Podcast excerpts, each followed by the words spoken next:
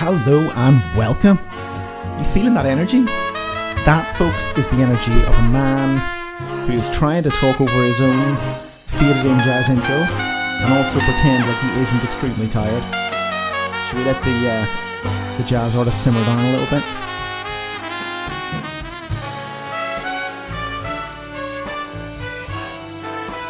Hi, welcome to Tap of the Iceberg. I'm sure you are a little lost and think you might have just wandered through a time machine and into a 1920s jazz lounge of some kind, but you have not. You are in the right place. You're in uh, podcast land with me. My name is Kevon McGlinchey. That is Key Vaughn. And if you forget it, you can always ask again because that's what I always say because I have such a strange name. Not just in the southwest of England where I am currently based, but everywhere I've ever been in my life. There is no one I've ever met with such an odd name. So good luck with that, both to you and all the different people that I work with. So, what is this? What am I doing here? Well, I am here to introduce Tap of the Iceberg, which is an all new and exciting podcast, which was originally designed to fill a gap which I thought existed. But when I spoke to one of my peers, she explained to me that someone else is already doing this. So, if you listen to that other podcast, um, also done by a trainee educational psychologist, and you heard it and you thought to yourself, hmm, I wish I could have the same thing, but inferior and with more bad jokes and less serious analysis, then you have found the correct podcast. Now, I guess the next question is why am I qualified to do this? Why did I decide that I'd be the person that you should be listening to? Well, I'll tell you why. I saw Michelle Obama's recent podcast getting a lot of traction. And I know for a fact that I've been a massive inspiration to Michelle and her husband Barack in many different ways. And therefore, I thought, well, if they're already, you know, doing well with their work and uh, if Michelle's doing well with her podcast, then I think I owe it to myself to get out there and uh, and really show people how it's done uh, and change the world for the better, which is what I'm all about, obviously. So the next thing is, as a trainee who is tired, do I have the time to do a podcast? And the answer is not really. However, we do have to write a lot of reflections as trainees. And one of the things that my university, the University of Exeter, allows us to do is actually record our reflections rather than just write them down. So I've been experimenting a little bit with this. And when I say a little bit, I mean a very small amount with this. And I thought to myself, well, what I could do is I could do it in a podcast format and maybe use reflections as the structure for what I want to talk about. Um, and because it's two birds, one stone, maybe, maybe I can justify the extra time that it takes to record this and edit it. Yes, believe it or not, this has actually been edited. Uh, so imagine the stuff that was cut. That's another thing you're going to find is that you're going to be listening to a man making himself laugh. So if you don't like that, this might be your opportunity to get off the iceberg and uh, maybe get on the big door with your woman from Titanic and uh, and get out of here. Now, what are we going to talk about? Because I've already explained what the structure looks like and my reason for doing this. You, will recall it involved Michelle Obama. The reason for doing this is because on placement in Plymouth, which is where I'm based, one of my year two colleagues, um, who clearly didn't have enough work to do, decided that we should have a webinar and put that together during COVID and these unprecedented times and so on and so forth. That was intentional. Yes, so that we should put together this webinar. And what we would do is that we would take all the frequently asked questions that people who would like to become trainee educational psychologists and eventually educational psychologists. I'm assuming that they don't want to only be trainees then leave. We would get all their questions, answer them as best we could, and hopefully they'd feel supported um, in the future in terms of applying and so on. Because as I'm sure, if you've managed to find me, I'm sure you're well aware how difficult it is to get onto the course, and it must seem sometimes like there's some kind of trick or spell or password or code of some kind that people who get onto the course know and people who don't don't and that is partially true. There probably are some really useful pieces of advice that we can offer in terms of helping you get onto the course, but ultimately, your journey and your application, I think, needs to be the best possible reflection of who you really are.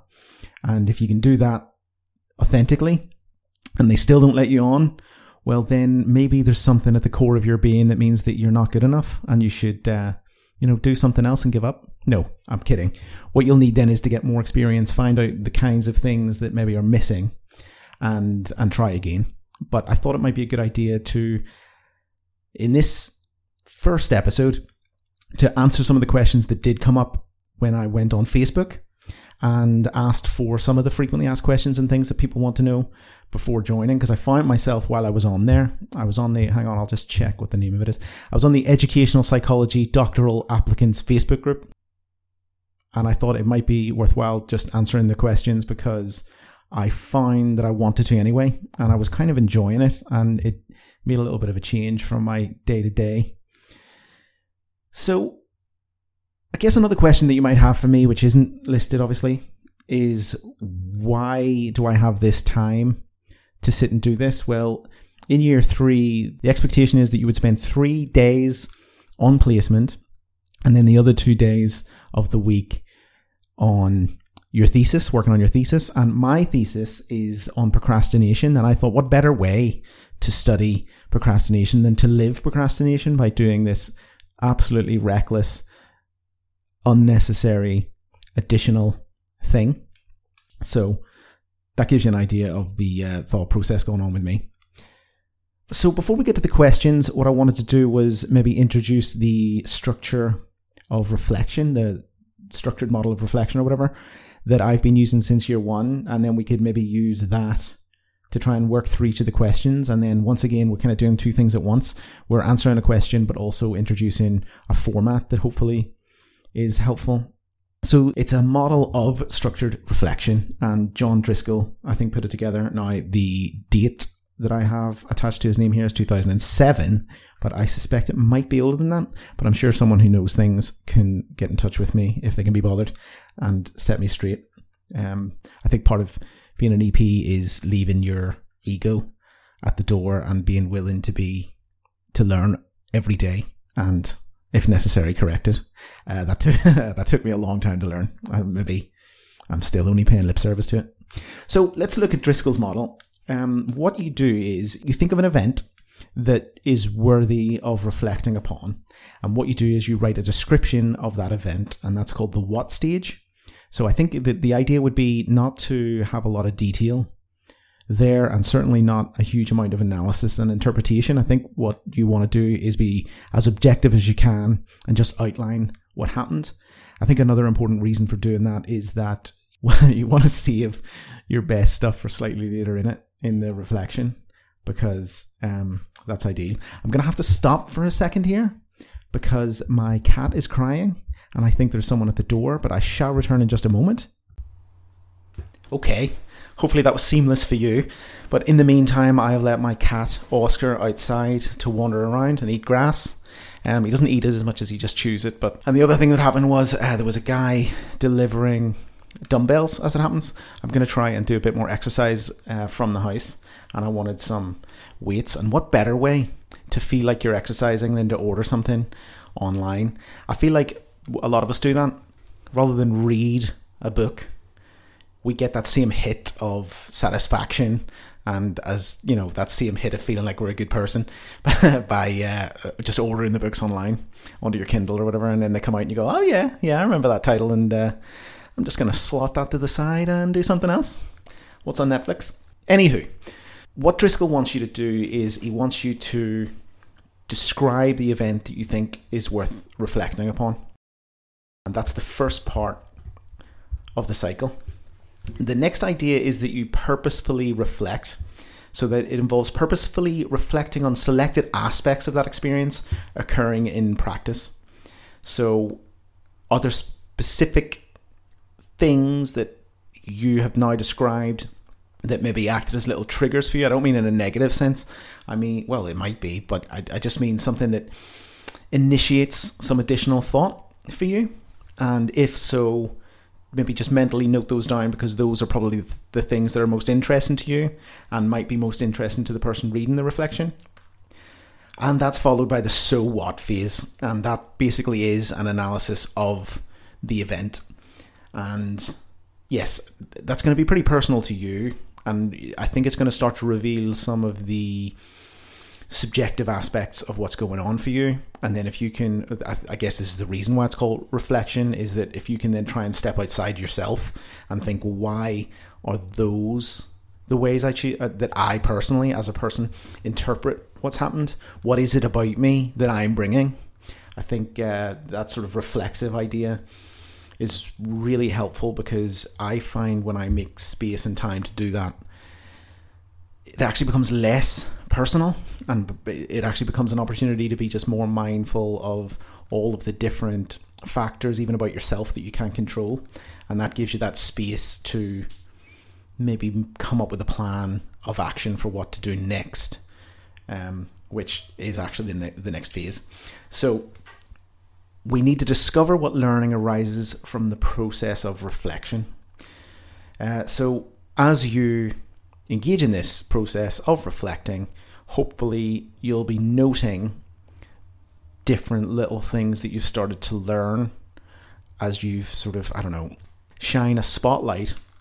The longer you examine what you shine that spotlight on, hopefully, the more you're going to learn about it. I think it is sort of akin to lifting something literally in your hands and looking at it from, from every angle and seeing is there more to it than you realized. And once you have that under your belt, that's you know you're gonna have to draw a line at some point. Otherwise, you just reflect off until the end of time and just wither away. So, you, right, okay, well, what, why why am I reflecting? What am I to do next with these new revelations or ideas that I have? And that's that. That's the now what phase where proposed actions following the event are put together. Um, and I always find that quite helpful because I, I like to finish every meeting I have like that as well. I, I need action points to feel like it's almost like punctuation. Like I, I, I need to feel as though all this time we spent listening and talking and figuring things out needs to have a next step. Otherwise, I'm just more skeptical of the value of it. If we have two or three action points that become uh, the phrase I often use is homework. I'll say to the people I'm working with, okay, so I've got a couple of pieces of homework here. I'm going to do this and I'm going to do that, and then they know that I've that they've been heard and that we've got a strategy.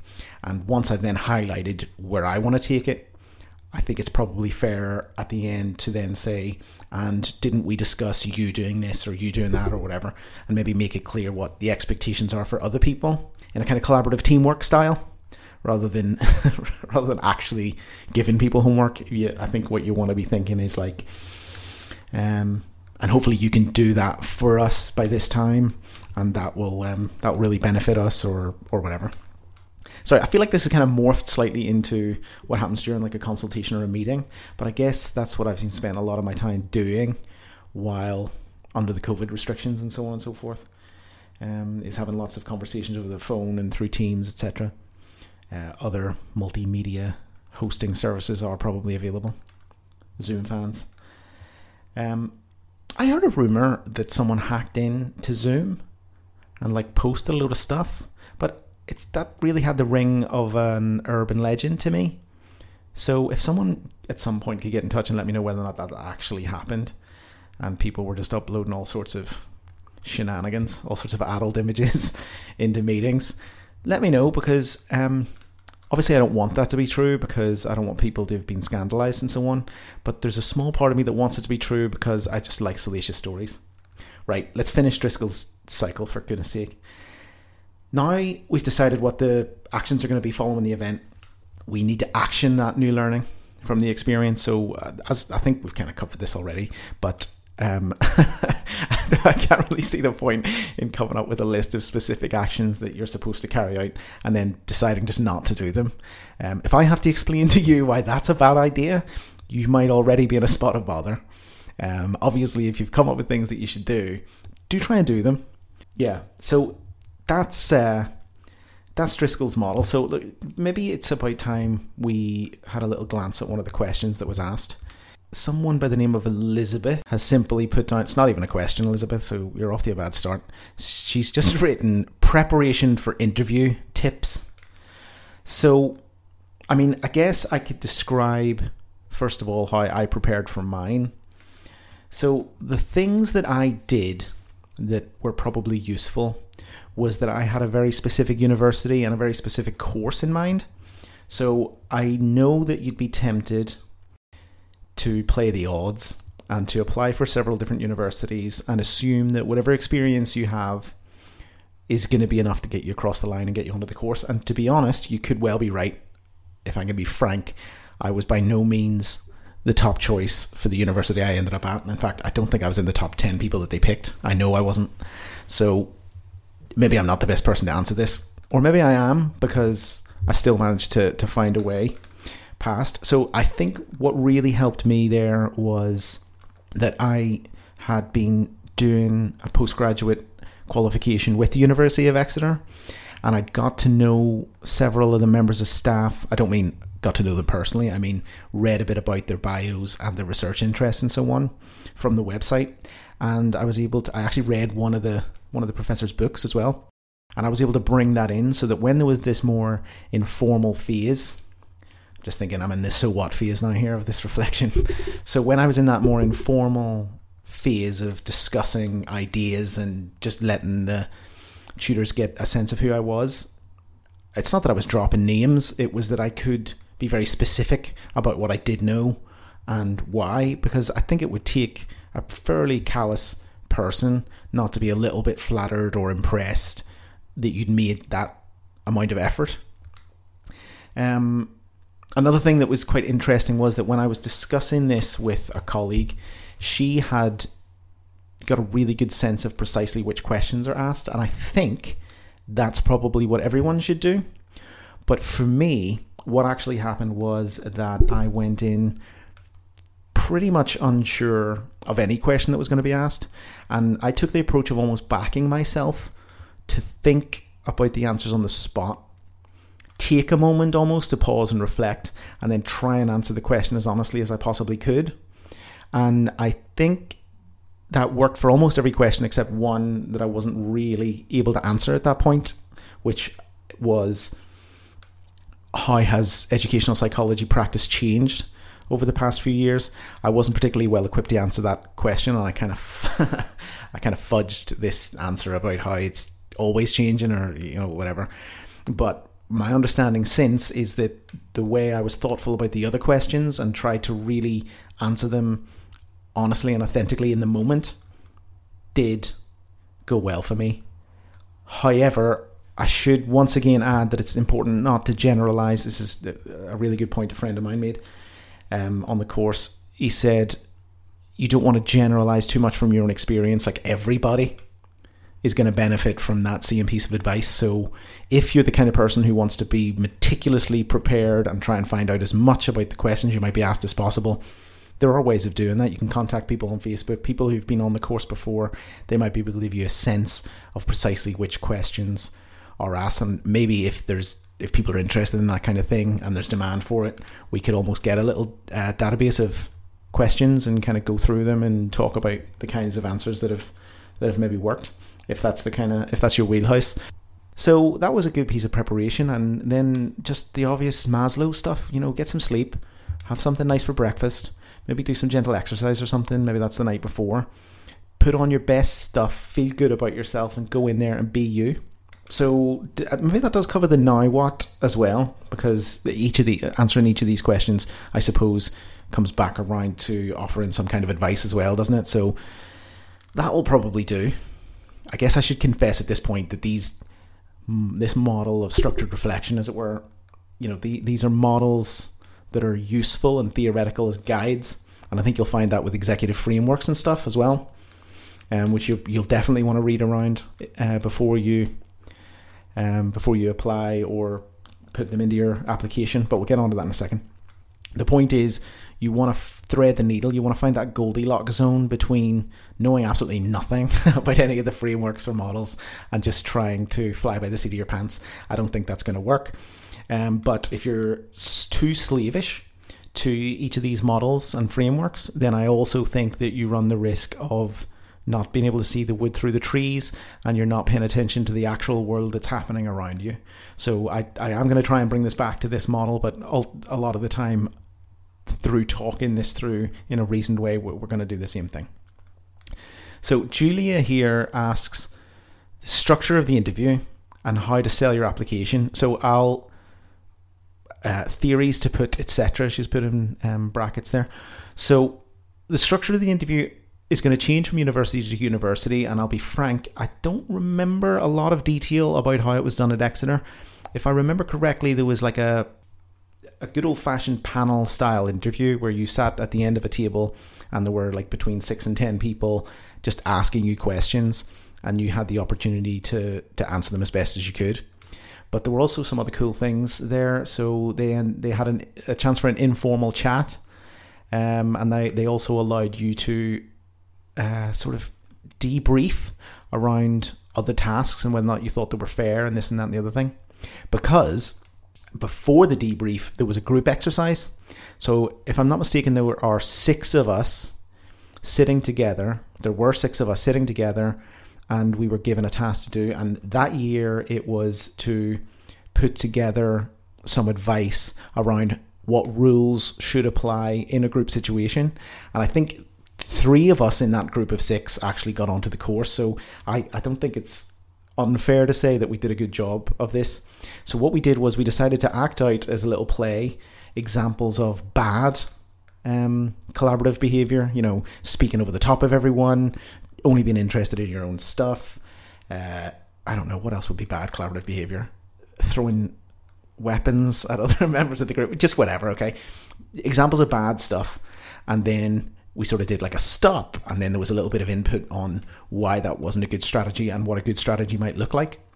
Um, and that was co- that was pretty cool because it was attention grabbing, but also got the point around building from from the positive side of things. And as as you do your EP training, that idea of looking for strengths wherever you can find them and building on those and building on those in an attempt to almost kind of swamp a lot of the negativity and talk around negativity and needs that you'll encounter you'll notice that that's a strategy. Certainly at at my university that they push is to to to find those just any little fleck of gold, any precious moment, and big it up and make it bigger and make it shine. That might actually be a nice thing to look for when you're talking about how do you apply your own uh, experiences. Is to talk about times when things were negative, things seemed hopeless, but you find those little chinks of light and those are what you decided to build upon. I think uh, I wish I'd said that at mine. I think that's exactly the kind of thing certainly Exeter would would like to hear more about. The next part of the question is is around theories to put etc. So I was quite lucky here.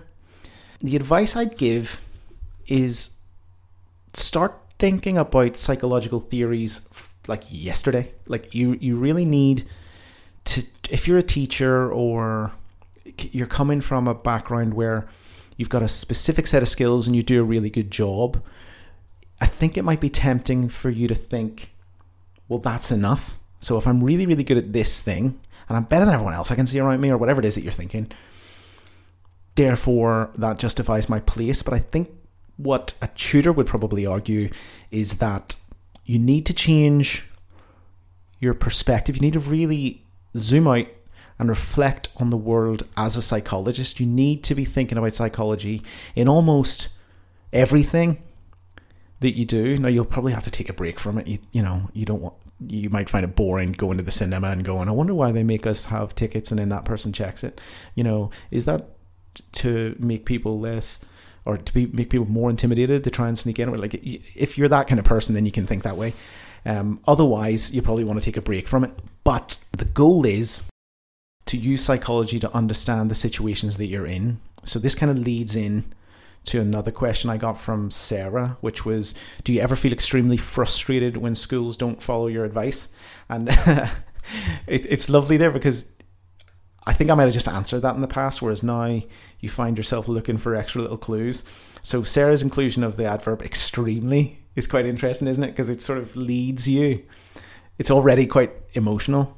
And I think what I'd say is that the answer is yes. I think sometimes you do get pretty frustrated because if you weren't frustrated, you would. Um, I'll get back to theories in a second. If you weren't frustrated, are you sure that you definitely care? You know, you you want to affect change, and I think frustration reflects the fact that those changes that you would recommend and that you would argue for aren't happening. Uh, so I think frustration is understandable. The reason that we are so reflective and describe those occasions when we've been frustrated and then analyze specifically what was triggering for us or what made us frustrated and then come up with new steps is because being frustrated is not doing any work for you. You can. I, I remember this. It was at the very start of year two. I got frustrated. I spoke to Asenko in a way that no we, we we really get on now, but I spoke to him in a way that was inappropriate. It doesn't reflect the kind of person I want to be, never mind the kind of psychologist I want to be. And I was almost I was getting to the point I was almost making like demands. And he actually took me aside. It was either later that day or another day, and he said, Listen, we're getting on fine, but I'm gonna be honest with you. I don't like the way I was spoken to there, and that's just the way I feel, and I, I want you to know that. And we ironed it out, and everything's everything's absolutely fine now. But I, I got into the car that day, and I was just gutted. I was so upset. I was disappointed that I'd made someone feel that way. I was disappointed in myself because it's not the kind of person I want to be, and so on and so forth. My point being, I had to learn that however justified I felt in my frustration, however correct that felt, it doesn't matter because all that matters to me, and maybe this is just a this again, I'm only ever speaking for myself. What matters to me is that kind of pragmatic approach whereby I want to know what we're going to do next and if I'm frustrated or angry or upset, I think I'm in the way. And things are not going to move if I'm in the way, never mind other people being in the way. So, yes, in answer to your question, Sarah, I would get frustrated when schools don't follow my advice, especially if I feel like my advice is the right kind of advice. But I don't think acting on that frustration is going to be wise. I think what I need to do then is think, right, what psychology is taking place for the adults that aren't taking the advice? What barriers are in the way in terms of them taking that advice? And can I find a way through psychology, through gentle teamwork, collaboration, cajoling, can I find a way to to get them to trust and have confidence in my advice? Can I give them some small wins based on my advice so that they can build that trust? Is there something that has gone on in the past? Have they been let down, disappointed? Do they have a, an ideological opinion or an ideological view that's getting in the way? Whatever it is, I need to find out what it is because at the end of the day, at the, at the, I'm getting passionate now. At the end of the day, down the line, there are vulnerable children and families, and even teachers and members of staff who, in my opinion, need us. They need, or they will benefit from, the service we can provide. So that's my true north. That's what should be motivating me at all times. And if my own ego or frustration or whatever is getting in the way, then yes, I'm going to have to go off and breathe for a bit and so on. But ultimately, that has to change, and I need to calm down and be a professional and be a consultant who guides the situation forward in an appropriate way. Right, getting back to theories. So I just mentioned there actually, um, this is your question again, Julia. I just mentioned there what motivates me in my true north and values and so on and so forth. So, what you're going to want to do is start thinking as a psychologist from now. And by that I mean, are there theories of psychology that you're interested in or that you find better than interested in, that you find useful for understanding children, for understanding adults, for understanding the people in your life? Are there theories that you've identified that you find useful? Because I'll tell you about mine in a second, but whatever you find useful, then you're going to want to show how you apply those psychological theories, whatever they are, to situations you're already in, in your job now, and show that you've actually been almost metamorphosing into a psychologist like without even getting any of the training. Like almost like you've got like an innate inherent psychology ness that's in you. And it's sort of it's starting to ooze out through your pores and through your practice in the job that you're doing. You know what i mean? Do you? Because that's an odd thing to say. But what i'm saying is that you almost want to make the argument that you're already a psychologist or at least you're already nearly a psychologist, and what you now need and will benefit from is that for more formal training and those more formal experiences, which will make you be the best psychologist you can be, the best applied psychologist you can be, I should say. Which, funny enough, is actually the uh, motto of the University of Exeter's doctoral educational course: is be the best applied psychologist you can be, or something like that. That's essentially what it is. So back to me again. Well, what theories? Right. Well, I before my training, theories that I've been most influenced by are big, like broad stroke theories, which I can use for a lot, like to understand a lot of what I see. So one of them would be expectancy value theory. That's Eccles and colleagues expectancy value theory, and I'll just I'll read a tiny tiny bit about that in just a second. Another is another theory of motivation, which is um, self determination theory. I find that if I can understand the big things that drive people's behavior, not the minuscule aspects of their behavior, but the big things that motivate them, and sometimes those can be sort of abstract ideas like autonomy, but that's excellent because a lot of the time I'm coming up against situations where people, young people, aren't doing the things that a school or another um, provision expects them to do or wants them to do and the the key there is the word expect in expectations. They don't even feel like they have to earn it; they just expect it, which is understandable because it's built on ideological conditioning, etc. That that's the way a lot of schools kind of see things. And you want to kind of flip it for them and go, okay, well let's let's look at what you want, let's look at what we want, let's look at what they probably want like deep down, I don't mean they want another biscuit. I mean, like, what what what do people want and value? Is it those relationships? Is it relatedness? Is it freedom and autonomy? Uh, is it competence? Is it a sense of pride in what you're doing and and that lovely feedback that you get? And oftentimes, I can use that then to explain something that otherwise seems inexplicable. So this kid is always on the Xbox and so on and so forth, and I'm going right, okay, but look what it's like from in the Xbox. One, It feels like that's what he wants to do. So there's a, an element of autonomy there. Two, there might be friends on there or whatever that he can speak to. There's a sense of relatedness, and even then, like, like I don't know how many gamers there are actually listening to this, but if you spend time playing one of these modern games, one of these like big single player games with a sweeping narrative, you're involved in something epic, and there are people in it. I know they're fictional characters, but read a good book. It's the same. It's the same issue that you become come to care for and that seems important to you. So there is an element of relatedness there. But I think with computer games in particular, because you're going to find 50,000 kids all playing Fortnite all the time and everybody's worried, is that they get that sense of um, that sense of competence. A, computer game is like a perfect competence providing machine, literally a machine, whereby you do a thing and you get instantaneous feedback about what was good about it and what was bad about it, and then you get to correct for that and correct for that with the next life, with the next save point. So once you're on that competence feedback treadmill, of course that's what you want to do. What you think that's that's why it's exciting. You think that maths homework has that same appeal? No, it doesn't. You've got to really drag it out of yourself to motivate yourself to do things like that. Um, for a lot of people, anyway. I know there are some people who are in love with maths and so on, and more power to them. But yeah, so th- those are those three ideas of relatedness and autonomy and competence are the main drivers in self determination theory. So there, there's one way it works.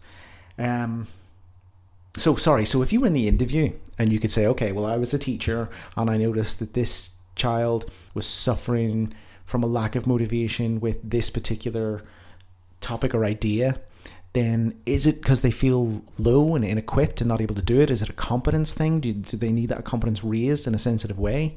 Is it because they're constantly being made to do something they don't want to do? Is it about autonomy? Can we can we just wedge a little bit of freedom into their day so that they feel like they're more in control? Um, or is it relatedness? Do they feel alone? Do they not care about the teacher? Do they not get on with other people in the class?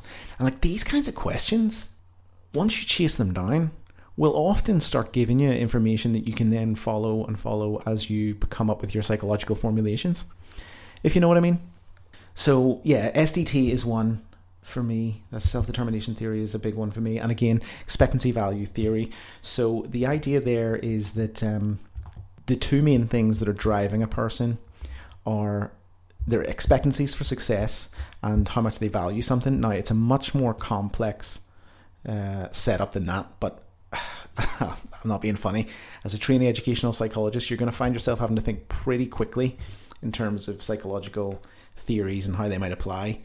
So, the expectancy side of it is going to relate to their academic self concept, it's going to relate to self efficacy, and all of these beliefs about the self kinds of um, ideas and constructs. So, yes, that's gonna that's gonna play a big role in what's happening. I think a lot of the time with young people is what is their view of themselves, and then there are all sorts of lovely ways that you'll learn about that you can actually elicit those views of themselves and others, which is great.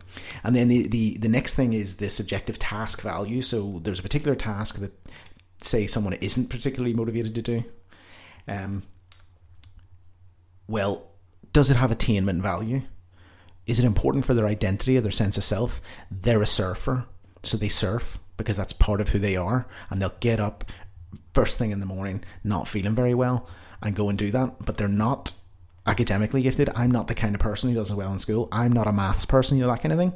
They're they're already view they're already their sense of themselves is that they don't value that particular task. Uh, another one, and this is the classic, and this is coming up a lot in my research at the moment, is it's intrinsic value. It's just how much you enjoy something. So we can go back to computer games again. This is fun. It's bright and colourful and moves fast makes me feel good, makes me feel, me feel excited. It, it has intrinsic value. Uh, a worksheet that's been badly photocopied and off to the left, and uh, I can't make out that question, and I can see that no effort's been put into this, and nobody really seems to give a crap about how I feel about it. That's going to drive that intrinsic value down, I'd imagine. And then lastly, we've got the utility value, uh, which is its usefulness or relevance. So yeah, maybe you, you're not in love with Spanish, but you know what? You need to be able to get that A level to do the course that you've set your heart on or do the career that you want to do in the future.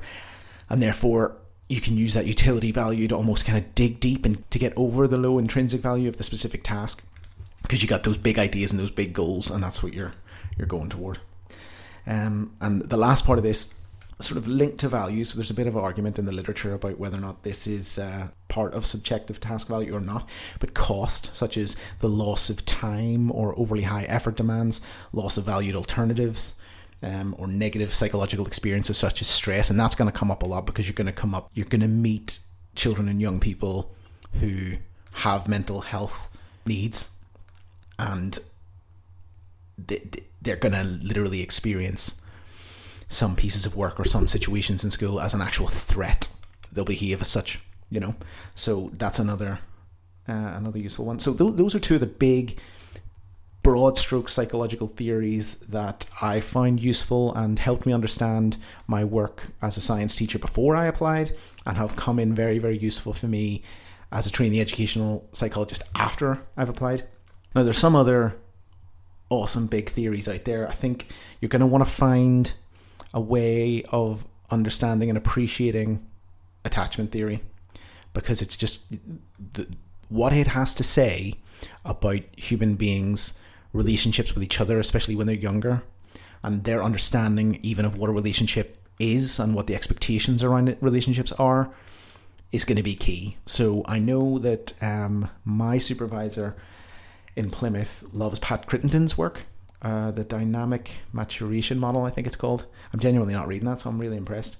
Uh, if you can get a nice sort of uh, a nice succinct version of that theory and get it through your head, and then start looking for examples of it in your day uh, with young people you maybe work with, or even with adults you, you work with, you might go, I wonder, do they are they very compliant all the time. And I wonder do they self soothe because of experiences they've had when they were younger? And then you might, in a very gentle sort of consent getting way, just to be clear, learn a little bit about what their background was and what their early experiences of relationships was. And you might find that those formulations and hypotheses that you've put together are accurate, at which point, boom, you've got yourself uh, you've got yourself a psychological theory that you're putting to use. What else? There was one I came across recently called uh, scarf theory. Now it's from like marketing and business psychology, but I don't really think any of that, any of those like distinctions matter a huge deal. Just read, just get out there, just just read and watch YouTube videos and learn and learn and learn. Be voracious about it. Find what's useful, you know. But uh, I'm, I'm going to tell you a little bit about the scarf model now. I'm going to have to look it up just to remind myself what each of them stands for. Uh, the scarf model. Uh, it's it's it, once again it's about social interactions, and the reason I came across it was because I was curious about my own inability to ask for help. This is again part of this reflection thing. I was like, right, well, here's a thing that happened, and I could have asked for help, and I didn't, and I tried to do it on my own, and I'm not 100% that went as well as it might have done. What is it about me? What is it about humans that make it difficult for some of us to ask for help? And on my travels, as I was trying to figure that out, I came across this SCARF model, which is uh, it's the Neuro Leadership Group or something. There are five sort of factors or elements to a social interaction. Uh, these kind of ethereal, abstract resources that people are either striving for or trying to get away from, depending on what's happening.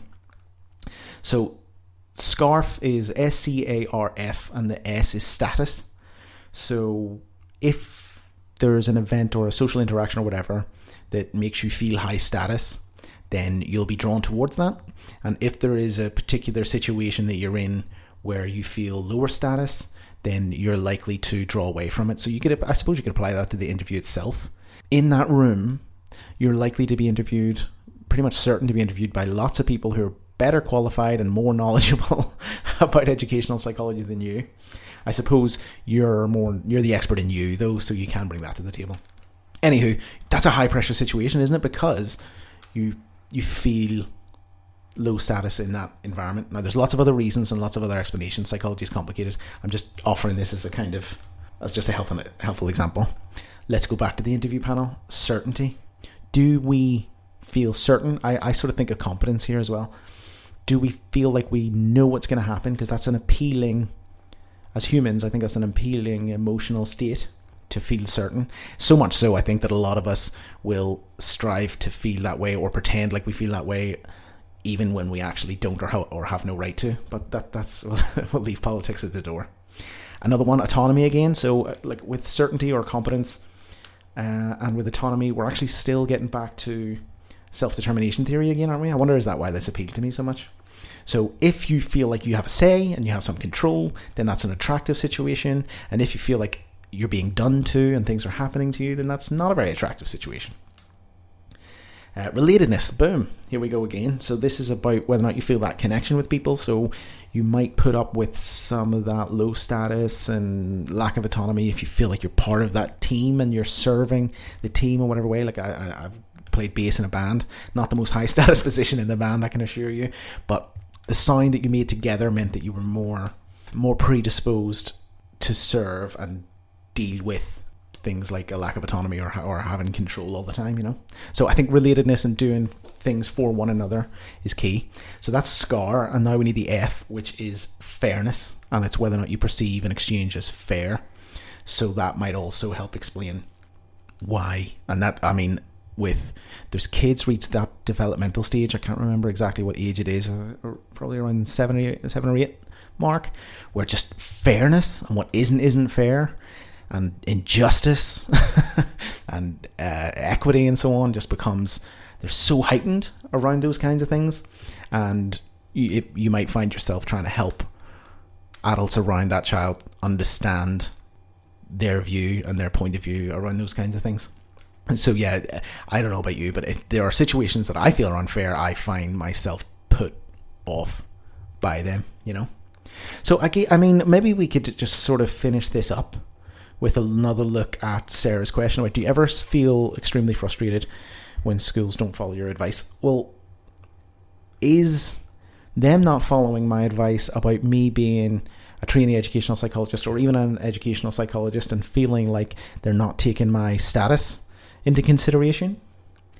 Is it a threat to certainty because I think I know and they're telling me I don't or they're they're holding up a kind of alternative to me and that's unpleasant?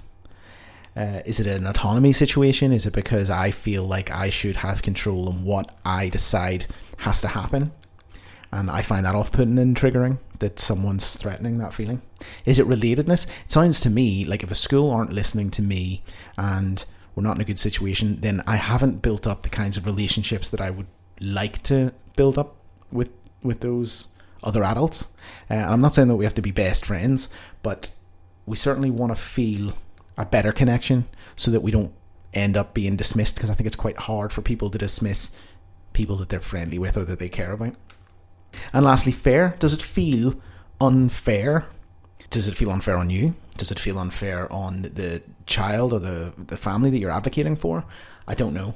Um, I guess you're going to have to, I think any of us would have to take that on a case by case basis and look at the details. But hopefully, I've illustrated that these kinds of shortcuts um, can actually be really helpful and quite insightful for us. You know what I mean?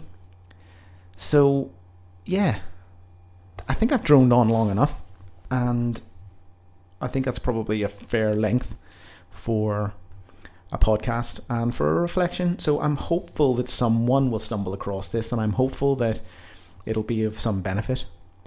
But for now, I had to go through all this copyright free music to decide what like music I was going to play at the beginning, and I find this really, I thought, cool piece of music called um, something Robot Jazz.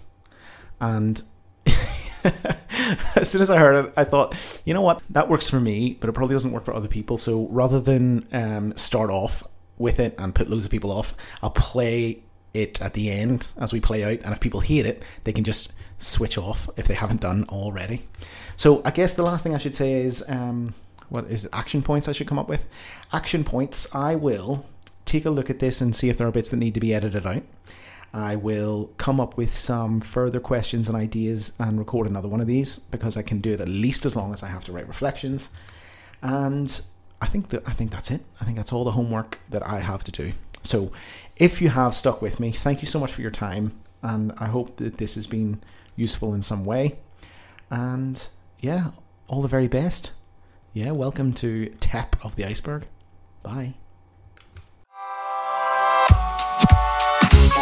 Does